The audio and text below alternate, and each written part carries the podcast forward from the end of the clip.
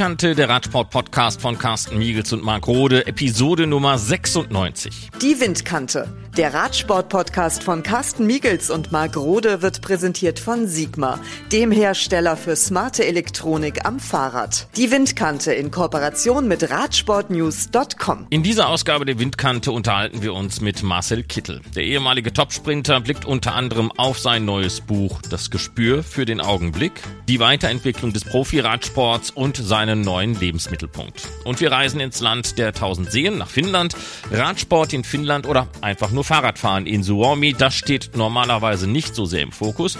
Und jetzt, wo der Winter näher rückt, haben die Menschen zwischen Helsinki und dem Polarkreis das Fahrrad bereits in den Keller gepackt. Doch einige haben das Land verlassen, um ihrer Leidenschaft weiter nachgehen zu können. Doch zunächst Carsten Miegels im Gespräch mit Marcel Kittel.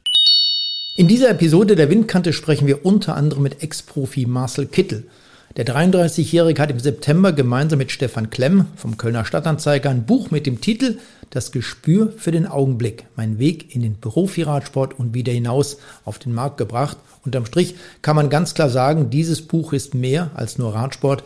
Der deutsche Tour de France Rekordetappensieger Marcel Kittel erzählt aus seinem Leben. Marcel, wie ist es denn eigentlich zu dieser Idee gekommen, gemeinsam mit Stefan Klemm dieses Buch herauszubringen? Moin Carsten erstmal. Ja, also ähm, die Idee für das Buch ähm, ist eigentlich, die war eigentlich eher, naja, was heißt spontan, die kam eigentlich mir zufällig auf den Weg, als mich ähm, dann doch äh, zwei Verlage angesprochen hatten, ob ich nicht Lust hätte auf sein Buchprojekt. Und ähm, ich hatte das vorher immer mal so aus Spaß gesagt, ja, jetzt ist ja meine Karriere vorbei, jetzt muss ich ein Buch schreiben. Und auf einmal war irgendwie da wirklich was Konkretes sozusagen da äh, an, an Interesse. Und dann dachte ich, okay, dann schaue ich mir das mal an. Und ähm, mir war auch von Anfang an klar eigentlich, dass ich das nicht alleine machen will und auch nicht kann, sondern so teamwork-mäßig brauche ich da einen Partner. Hatte ich mit Stefan Klemm echt einen super ähm, erfahrenen äh, Mann auch, der sowieso ja auch aus der Journalisten-Ecke ähm, sozusagen kommt, sich mit Texten also auskennt, aber auch im Bücherbereich schon was gemacht hat. Und ja, dann war es echt äh, ziemlich klar, dass ähm, wir das machen und mir war eben auch ja wichtig, dass wir da halt ähm, ja kein, kein Standardbuch einfach so runterschreiben, sondern wirklich die Geschichte von A bis Z auch ähm, gut erzählen, auch mit, mit Tiefgang erzählen. Wenn man dieses Buch jetzt mal nimmt, äh, das sind 320 Seiten, da stellt man sich dann auch sofort die Frage, wie viel Arbeit steckt eigentlich in der Produktion eines solchen Buches? Es ist verdammt viel, muss ich wirklich zugeben. Ähm, also und da hab, da bin ich schon jemand, der Glück gehabt hat mit äh, dem Stefan an meiner Seite, der hat mir wirklich ganz viel abgenommen auch. Ähm, wir haben das Konzept zusammen uns ähm, überlegt und dann letzten Endes dann uns natürlich vor allem in die Arbeit gestürzt man quatscht erst viel und äh, wenn dann irgendwann die konkreten Kapitel auch äh, aufgeschrieben sind, dann äh, ist es ja immer nur erstmal Version 1 und dann geht man immer noch mal drüber, was kann man ähm, noch erzählen, was hat man vergessen, was sollte man vielleicht inhaltlich wieder rausnehmen, dass es einfach von vom Lesefluss auch passt. Also auf einmal beschäftige ich mich mit Themen so irgendwie, die hatte ich äh, vorher in meinem ganzen Leben noch nie auf dem Schirm. Vielleicht irgendwie mal zur Klassenarbeit damals noch in der Schule bei im Fach Deutsch, aber äh, alles andere ähm, ja, war bis dahin nebensächlich, was so beim Buchschreiben angeht. Und ähm, das war schon echt interessant und eine schöne Herausforderung. Und wenn man dann liest, äh, das Gespür für den Augenblick, mein Weg in den Profiradsport und wieder hinaus, ist das die Grundthese deines Buches?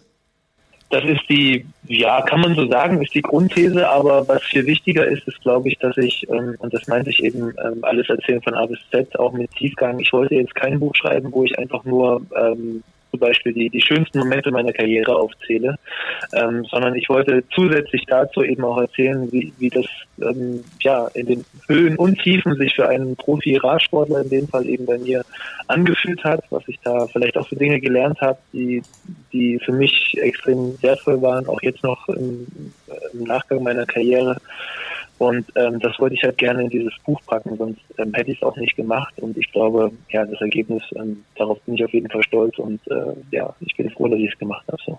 Marcel, du warst bis Ende 2010 beim Team Thüringer Energie in Erfurt unter Vertrag. Da warst du noch U23-Fahrer, dann bist du zum Team Skill Shimano gegangen und hast deine Karriere dann 2019 beendet. Jetzt bist du 33 Jahre alt.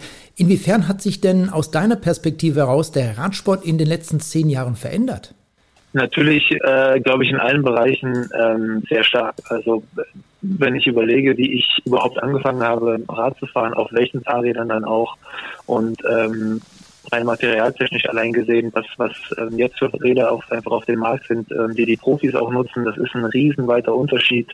Äh, es gibt Scheibenbrennen, die Räder sind unheimlich aerodynamisch geworden, es ist viel mehr integriert, also das ist nur der technische Part, aber auch ähm, in den in den Teams selber, äh, was die Trainingswissenschaften angeht, ähm, hat sich unheimlich viel getan, wie, ja, wie, wie krass diese Konzepte immer mehr auch aufeinander abgestimmt werden zwischen Training und Rennen. Das ist also wirklich ähm, ja, eine riesen, riesen Entwicklung, die da der Sport durchlaufen ist in den letzten Jahren. Ich meine, du hast dann noch die, die, die Endphase, sag ich mal, des Team Geroldsteiner, des Team Telekom mitbekommen. Damals warst du noch ein erfolgreicher Nachwuchsfahrer. Müssen wir noch mal sagen, du warst Weltmeister im Zeitfahren, du warst Europameister, Deutscher Meister in den Nachwuchsklassen. Mhm. Hast das alles noch mitbekommen? Hat denn der Radsport immer noch dieses Glaubwürdigkeitsproblem in der Öffentlichkeit? Wie siehst du das jetzt auch ein bisschen rückblickend betrachtet? Ja, also es ist natürlich, ähm, das ist unter anderem auch ein Thema in meinem Buch. Äh, Im Buch selber sage ich ja auch, dass ich, dass ich nach wie vor der Überzeugung bin, dass der Radsport ähm, immer in der Pflicht sein wird, auch um seine ja einerseits Glaubwürdigkeit zu kämpfen, aber andererseits auch um den ähm, Status ähm, ja soweit es geht zurückzuerlangen, auch als als wieder sauberer Sport ähm, zu, zu gelten. Und das wird immer auch die, die Aufgabe seines Sports. Und deswegen kann ich jetzt auf die Frage auch wirklich nur sagen, das Glaubwürdigkeitsproblem ist zu einem großen Teil kleiner geworden. Viele Menschen ähm, haben wieder Gefallen am, am Radsport, am Profiradsport gefunden, gehen zu den Rennen, schauen sie vor den Fernseher. Aber es wird immer auch noch diesen Zweifel geben, der mitschwingt. Und das ist gut so. Ein gesunder, ähm, ja, eine gesunde Kritik, die jeder dort auch ab und zu mal äußert oder kritisch gegenübersteht, ähm, über dem, was da gerade passiert, ist definitiv sehr, sehr gut und wichtig. Und ähm, ich hoffe, dass da jeder auch äh, in der Zukunft dort äh, ja mit, mit, mit einem ab und zu auch strengen Auge hinschaut äh, und guckt, was da passiert. Marcel, in deiner Laufbahn als Berufsradsportler ging es ja auch hoch und runter. Wenn man jetzt mal andere Sportarten nimmt, Fußball als Beispiel, da ist es schon seit vielen Jahren gang und gäbe, dass es dort Psychologen gibt, die unterstützend arbeiten. Fehlt denn eine solche Unterstützung im Radsport? Mir fallen jetzt spontan auch Tom Dumoulin ein zum Beispiel oder auch der junge Lennart Kemner, der ja zurzeit auch beim Cape Epic in Südafrika dabei ist, um dort als Mountainbiker in Anführungsstrichen mal wieder reinzuschnuppern in dieses Geschäft. Fehlen solche Psychologen, die die Rennfahrer, die Berufssportlerinnen und Männer natürlich auch entsprechend unterstützen? Ähm, ja, fehlen sie. Also es gibt Teams, die das so ohnehin auch anbieten. Und ich glaube, was fehlt, ist eher das Bewusstsein dafür, dass dieser Sport so unheimlich brutal ist. Radsport ist so eine harte Sportart. Also es gibt keinen anderen Sport, wo man drei Wochen hintereinander Radrennen fährt, äh, Wettkämpfe hat und sich jeden Tag äh, bei den Kontos mit Ausnahme von zwei Ruhetagen, Ruhetagen natürlich, irgendwie fünf, sechs Stunden ans Limit bringen. Ähm, die Kombination muss man erstmal verarbeiten und darauf muss man vor allem aber auch erstmal vorbereitet sein und deswegen auch bewusst sein. Und ich glaube, daran muss man unheimlich arbeiten. Ähm, Tom Dumoulin, aber eben vor allem auch Leonard Kenner ist fast noch ein besseres Beispiel für jemanden, der ähm, ja, in allen Extremen schon ausgeschlagen ist, äh, von, von, von super gut bis äh, ich, ja, ich, ich schmeiß alles hin. Das kenne ich aus meiner eigenen Erfahrung auch und ähm, dort jemanden an der Seite zu haben, der einem in diesem Prozess auch unterstützt, ähm, in dem man sich ja auch nicht nur als Sportler, sondern auch als Mensch weiterentwickeln muss, das ist unheimlich wichtig und ähm, ich glaube, es ist eben auch wichtig, darüber zu reden und davor keine Scheu zu haben, weil wenn man das gut macht, kommt man viel stärker aus so einer Sache heraus, als, als man es vorher war.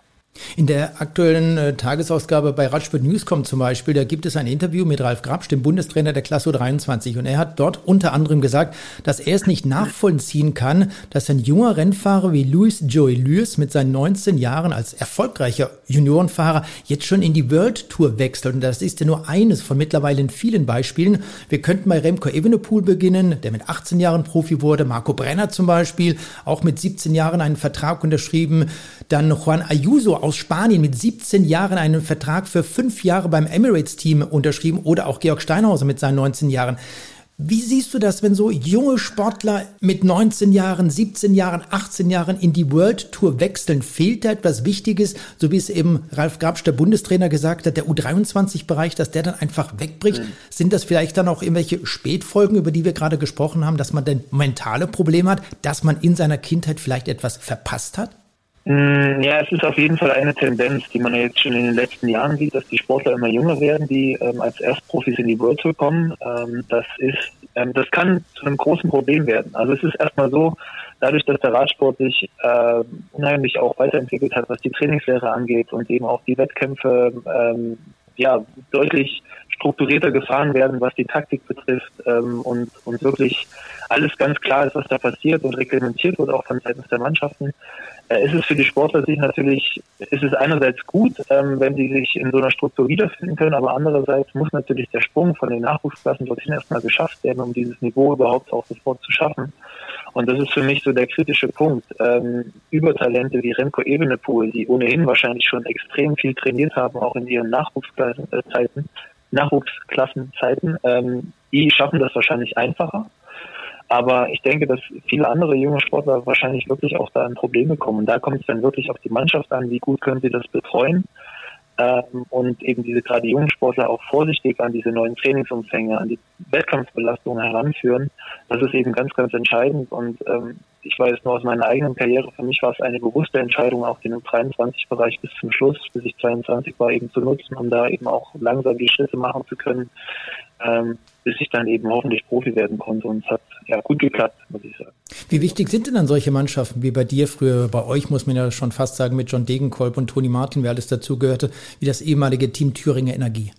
Ja, die bereiten natürlich die Basis für das, was dann später als ähm, die dann später in dem Profibereich eben weiter genutzt wird. Ja, also sei es ähm, die Trainingsumfänge, die gefahren werden, die, die Wettkampfbelastung, die von Jahr zu Jahr in der U23-Zeit in den vier Jahren eben einfach immer wieder gesteigert wird. Ähm, und dazu kommt eben noch diese taktische Komponente, die Teamkomponente. Das war bei uns beim Thüringer Energieteam auch ganz ausgeprägt. Das Zusammenarbeiten, ja, dieses äh, Arbeiten auf einem schon damals professionellen Niveau, was einfach dann äh, eigentlich den Übergang sehr einfach macht. Ja, bei den Profis ist es nichts anderes. Es wird sicherlich nochmal ein Tick oder deutlich einen ähm, Tacken schneller gefahren dann, aber letzten Endes hast du das in der U23 schon gemacht und ähm, da ist eben diese Nachwuchsarbeit ähm, in Anführungsstrichen. Es gibt ja viele U23-Teams, die schon unheimlich professionell sind, ähm, aber die Arbeit mit den jungen Fahrern, die ist unheimlich wertvoll und äh, wenn die dann in kurzer Zeit bei den Profis nachgeholt werden muss, wo vielleicht auch nicht immer so viel Zeit dafür ist, dann äh, kann das einfach auch nach hinten losgehen, der Schutz.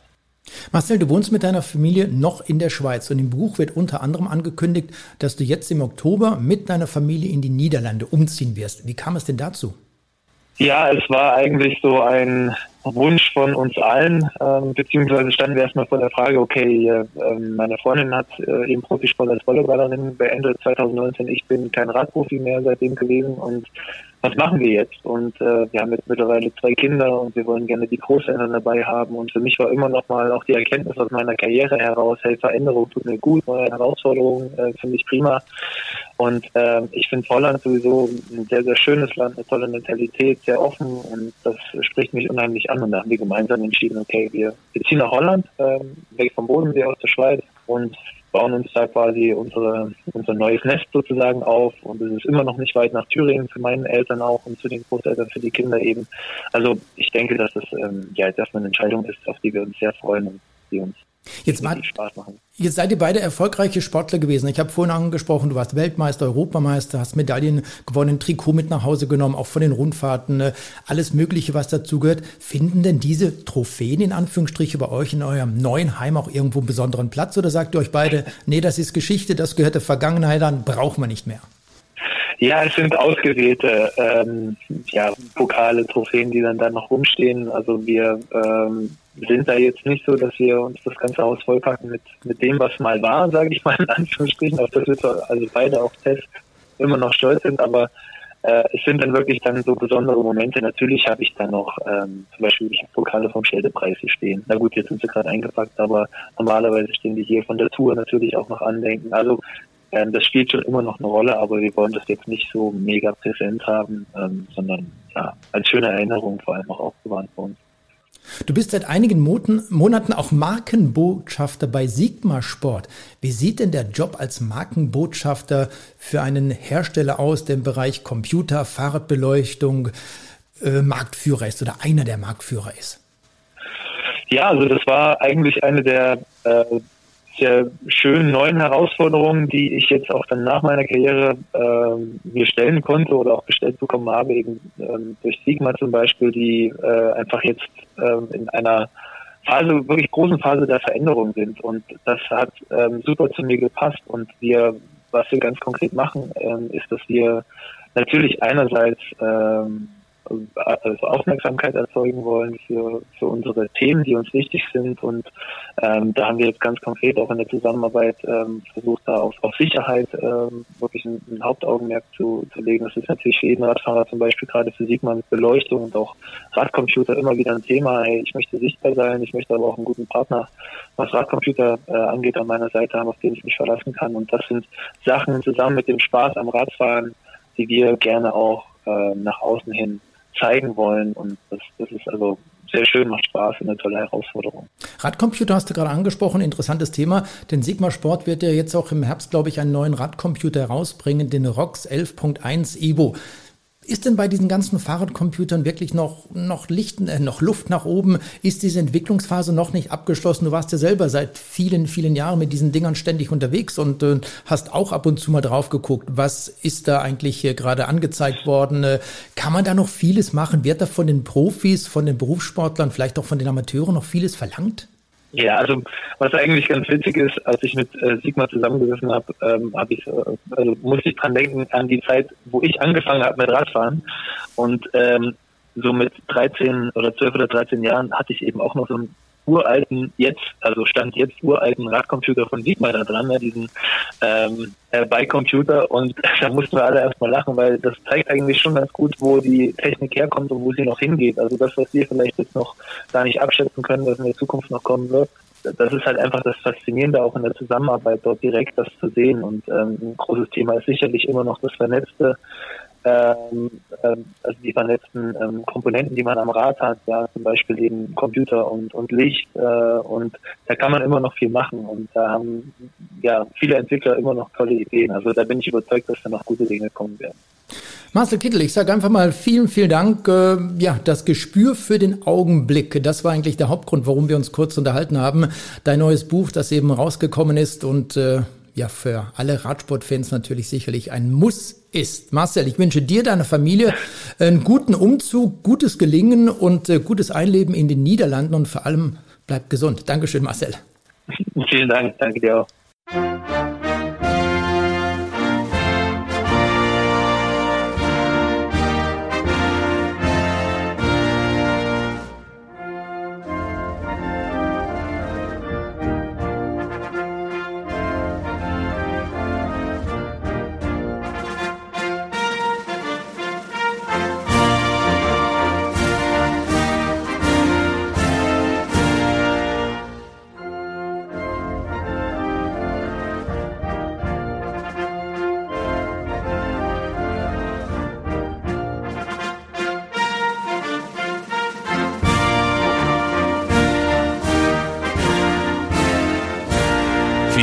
Land der tausend Seen. Sportlich gehört man nicht zu den ganz Kleinen, aber eben auch nicht zu den ganz Großen. Einige Ausnahmen gibt es. Im Eishockey, Skilanglauf, Speerwerfen, Rallye-Sport und früher auch mal Skispringen. Doch diese guten alten Zeiten sind vorbei. Im Radsport hat man nichts Großes auf der Habenseite der Sportgeschichte.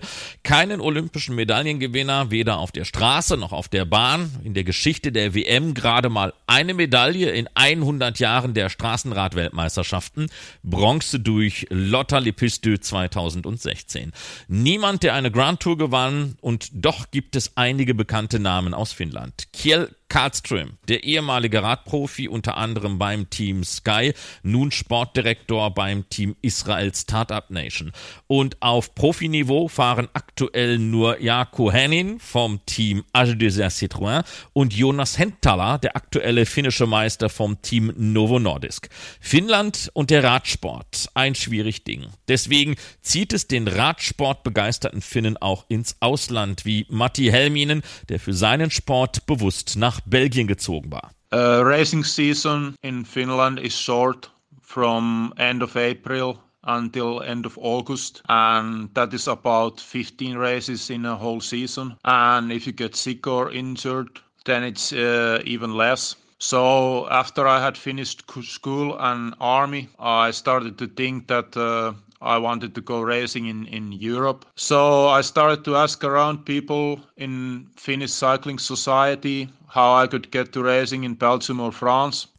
Die Rennsaison in Finnland sei nur kurz von Ende April bis Ende August und das umfasse dann 15 Rennen und so beschloss er nach Abschluss der Schule und Armee an Rennen in Europa teilzunehmen. Er fragte dann im finnischen Radsportverband, wie er denn an Rennen in Belgien oder Frankreich kommen könnte.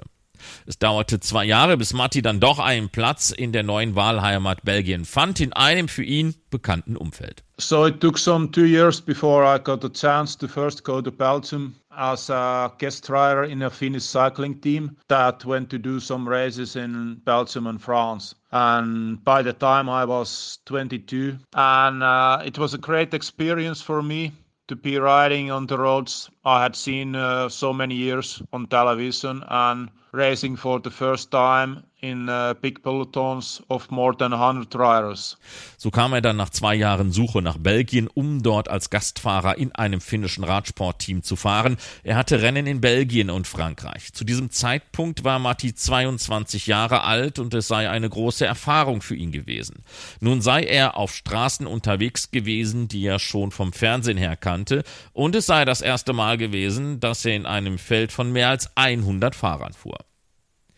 Finnland ist sehr saisonabhängig. Das macht es mit dem Fahrrad so schwer. Der Winter startet früher als in den klassischen Radsportländern und je weiter man Richtung Norden kommt, desto früher sind Schnee und Eis ein Dauergast. Und es herrscht dann auch zumeist ein Winter in weiten Teilen des Landes, der Fahrradtraining im Freien fast unmöglich macht. Deshalb sind die Langlaufski auch das bevorzugte Sportgerät bis in den Mai hinein. Dabei ist die Infrastruktur für das Fahrrad nicht die schlechteste, so Joni Kanerva, der bis 2018 noch für das Team Memil CC Pro Cycling auf der UCA Asien Tour unterwegs war und aus Kotka stammt, das zwischen Helsinki und dem russischen St. Petersburg liegt. Oh yeah, the infra infrastructure of the capital city is quite nice actually. You could go around the city center by bike quite nice and uh, roads are quite in good condition. And yeah, but if you go outside of like Helsinki or Tampere or Tur- Turku uh, the infrastructure is almost there is no I would say. So in this capital city area it's quite good Die Infrastruktur in und rund um die Hauptstadt Helsinki sei sehr schön. Man könne dort ungestört fahren. Die Straßen seien auch in einem sehr guten Zustand. Sobald man aus der Hauptstadt herauskomme, zum Beispiel nach Tampere oder Turku, da gäbe es kaum Fahrradinfrastruktur. In Helsinki würde das aber sehr gut gehen.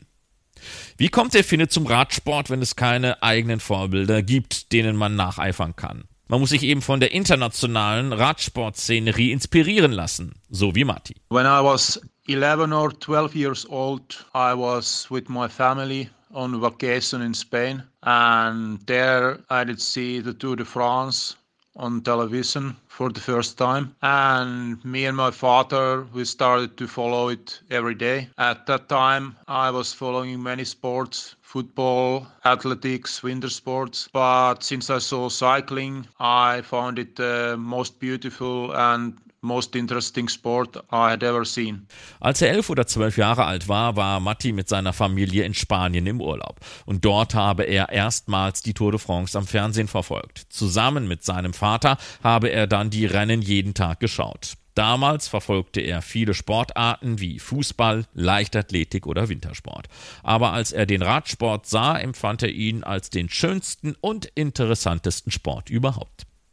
Nun war das Feuer also entfacht, aber es ist gar nicht so einfach in Finnland, zumindest wenn man nicht aus Helsinki ist, da als Kind Anknüpfungspunkte zu finden. From uh, then on I started to look for everything I could find about cycling, books, magazines and so on. But it was not easy to find something as cycling is a small sport in Finland and hardly ever comes into national television or newspapers. Then a uh, couple of years later the Eurosport came to Finland and I could follow all the big races, classics and the tour. At the same time I started to do sports myself but first not in competition. I found I liked the endurance sports so first I was doing running, but then I borrowed my father's race bike and started cycling. And uh, when I was 15, I joined a cycling club in my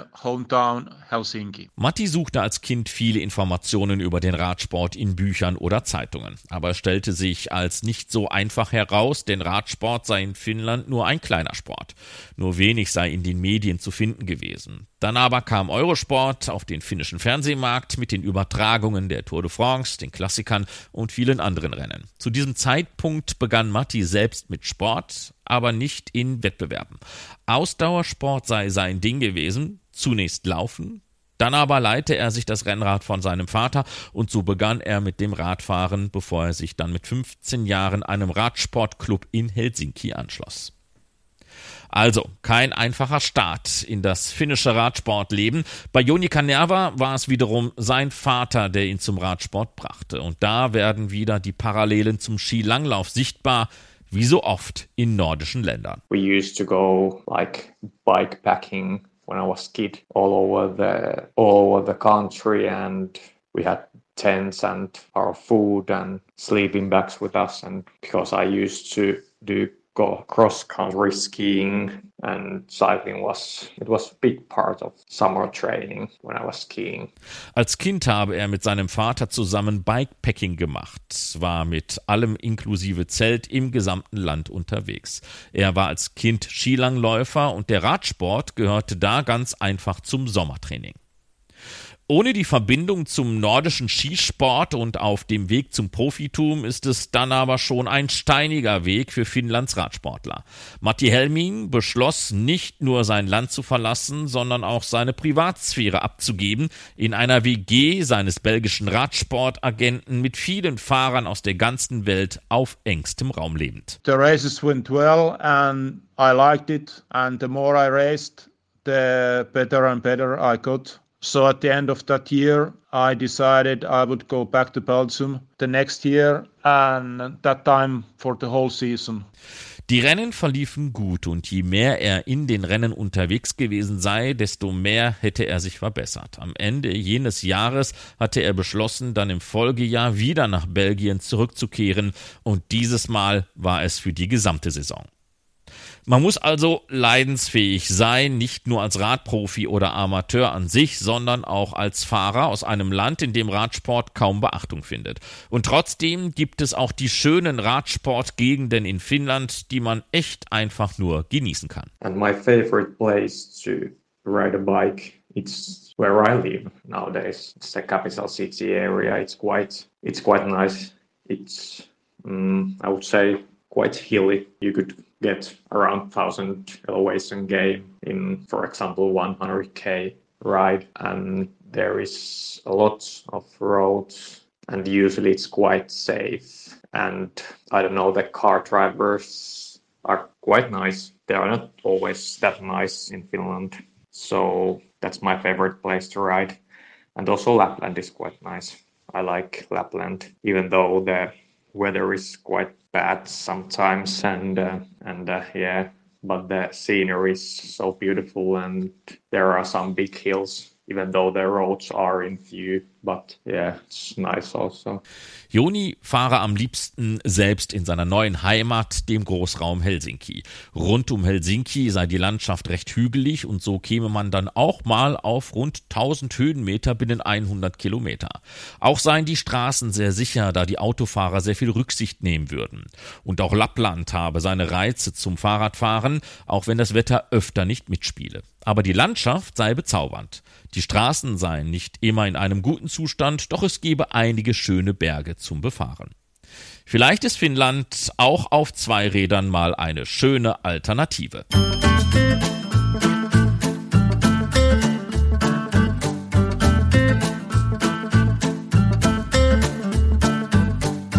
das war die 96. Ausgabe der Windkante, der Radsport-Podcast von Carsten Miegels und Marc Rode. Alle Episoden noch einmal zum Nachhören gibt es auch auf unserer Webseite windkante.org und dort gibt es dann eben auch die Möglichkeit, mit uns in Kontakt zu treten. Also bis zum nächsten Mal, macht's gut, bleibt gesund und Glück auf. Die Windkante, der Radsport-Podcast von Carsten Miegels und Marc Rode, wurde präsentiert von Sigma, dem Hersteller für smarte Elektronik am Fahrrad. Die Windkante in Kooperation mit Radsportnews.com.